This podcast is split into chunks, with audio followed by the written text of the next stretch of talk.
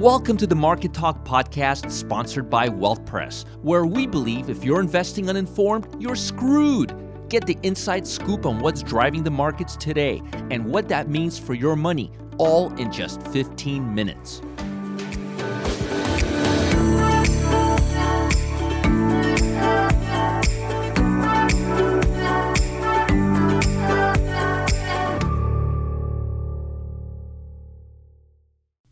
Well, hello, traders and investors. Today is August 26th. We are on a Wednesday, the last Wednesday of August. September's right around the corner, and we've got a lot to talk about today. Now, yesterday we've had two pieces of data. We had consumer confidence and new home sales.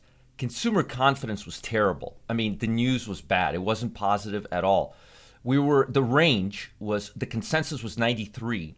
We came out with 84 and the range was 88 to 94. We went below the range. So consumer confidence is not good. Now, the reason that's important is because we've got GDP on Thursday, and GDP is the biggest report of the quarter, and it's going to tell us how much we grew or sank. That's not good. On the good news, we had very, very positive new home sales.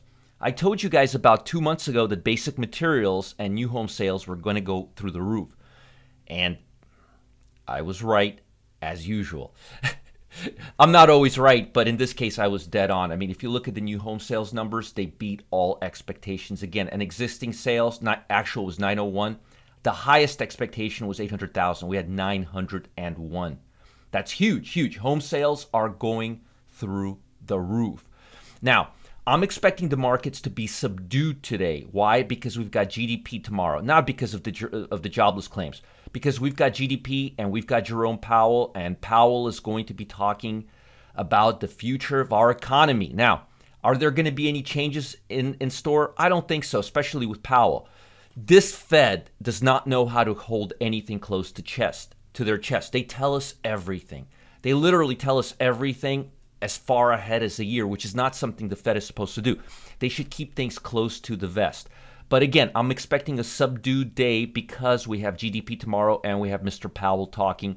And we've got new home sales, but that number is going to be better than expected because home sales, because of low interest rates, and people have been putting money back into the back into their house. So existing home sales refinances have been going through the charts. Now, Let's talk about global markets a little bit. Global shares were mostly lower Wednesday as investors looked ahead to a much anticipated speech. That's happening tomorrow. Data released is giving a mixed bag of signals, such as a relatively posi- positive U.S. home sales, but a disappointing read on consumer confidence, which is what I just told you. Most market players are watching for Fed Chair Jerome Powell's speech on Thursday. I guess I didn't really need to go through this because we just covered all of it. It's very difficult to predict how things are going to go. Central banks slashing short term rates. We don't know how much more money the Fed is going to put or central banks are going to flow into the market. Crude oil is right at that breaking level. If it goes just a dollar or two into the toilet, then energy prices are going to be uh, bleeding because it costs energy companies in the low 40s to buy a barrel of crude oil in America.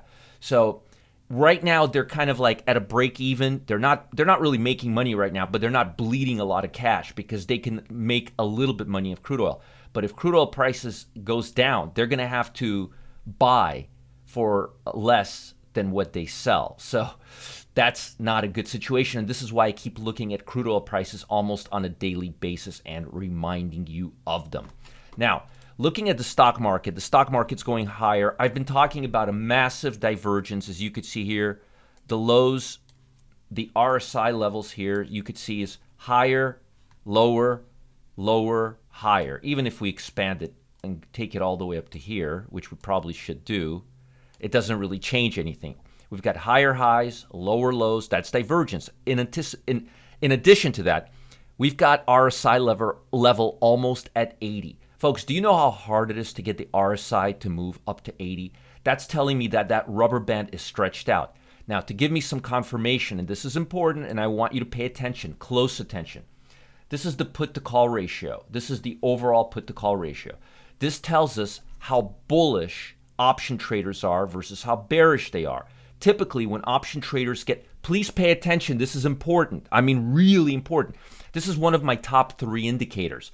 It's usually useless and random. But when it's not, oh man, it, it's deadly accurate, like right now. So when the when the number of calls bought is extremely high in comparison to the puts, the put to call ratio goes really low, like it is right now. We're near historic lows. I mean, let me let me go uh, further in price. Let me go to six months, just so you could see how low this thing goes. Look at what happened in June. Look look at how it bounces every time it goes into the 60s level.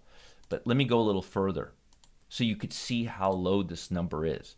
Notice we hardly ever go down to these levels. And every time we go down to these levels, we bounce, we bounce, we bounce. This is telling us that market traders are getting a little too exuberant for their own good. I mean, just look at the S&P 500. We continue making all-time highs when the market momentum levels are telling me we're done, we're done. It's like a rubber band that just keeps getting stretched out. But again, that's all good and fine. But when the put to call ratio gets below 70, that means the ratio of calls is too high. That's like putting beginners who've never traded into the mar- in the market, giving them a lot of money, knowing that they're going to bust out. That's where we're at right now. This is where bulls are just plowing, plowing money into the market with blindly just going and forgetting all sense of of fundamentals and technicals and momentum levels because folks momentum levels and I've been talking about momentum levels almost every day this week they're not pretty right now so the put to call ratio is at 62 now you see this number when it gets to 180, 170, even right here, 120. That's when the market gets overly bearish and it bounces back up. But now the market is overly bullish. Notice how the put to call ratio has been moving lower, lower, lower, lower. The market has been favoring call buying. But again, once the level gets to the 0.60, 0.70, 0.62, it's that rubber band is just stretched too much. So I'm expecting a market cool off over the next few sessions, partly because the put to call ratio is favoring the calls by such a large margin. All right. And again, most of the time, 90% of the time, this indicator is useless. It's noise. The only time I really pay attention is when it gets above 120 or when it goes below 70. And right now it's at 62. That's a very, very bullish and that's a very, very bearish indicator in terms of what it's going to do, but in terms of the market sentiment, it's a very bullish indicator. It's telling us that the number of calls is outperforming the number of puts to such a degree where the market needs to turn. Now, again, this indicator is usually random. So you only want to pay attention to it when it's really, really low, like below 70 or above 115, 120. Below 70, it's telling us that there's too many call traders. Above 115, above 20, it's telling us that markets are getting too fearful. So here, below 70, markets are too greedy. Above 120, markets are extremely fearful. And when markets get too fearful, they switch back. When markets gets too greedy, they switch back. So again, most of the time, this rubber band is kind of in its fluctuation. But when it gets too stretched out, when it does, it's at 115, 120 or 0.70 or lower. And folks, it's stretched out right now. Let me show you something I've been showing you for God knows how long, but I want to show you this again.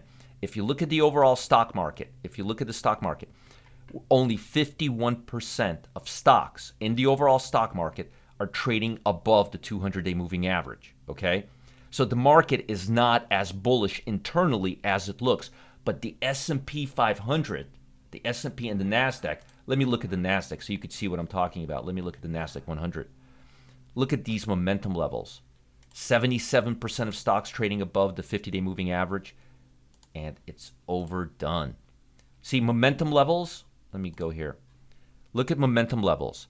We had 98% of stocks trading above the 50 day moving average. Now we have 77% of stocks, but price, let me go to the QQQ, continues to make all time highs. Look at that and we're seeing major divergence. This is what I was showing you. This is pre COVID, higher prices, divergence, we break down. Higher prices, divergence. Pow. It may not happen this week. It may not happen next week, but it's going to happen very, very soon. We're overdue for a, co- for a correction. And again, when the put to call ratio gets to this level, watch out. Look at the level it went to in, uh, in February And look at the a- after the crash. This is pre-crash, post-crash. So again, once and we're lower now than we were in the COVID climate. So I'm telling you, we are overdue. Maybe a 3-day pullback, maybe a 2-week pullback, but the markets are overdue. The put to call ratio is hardly ever wrong when it gets to these levels. Pay attention for it, pay attention to it, and most importantly, have an amazing day. Thanks for listening today. Make sure to subscribe to the Market Talk podcast on Spotify, Apple Podcasts, or whatever platform you're listening from today so you don't miss any important news regarding your money and your investments. Have a great rest of your day. My name is Roger Scott and happy trading.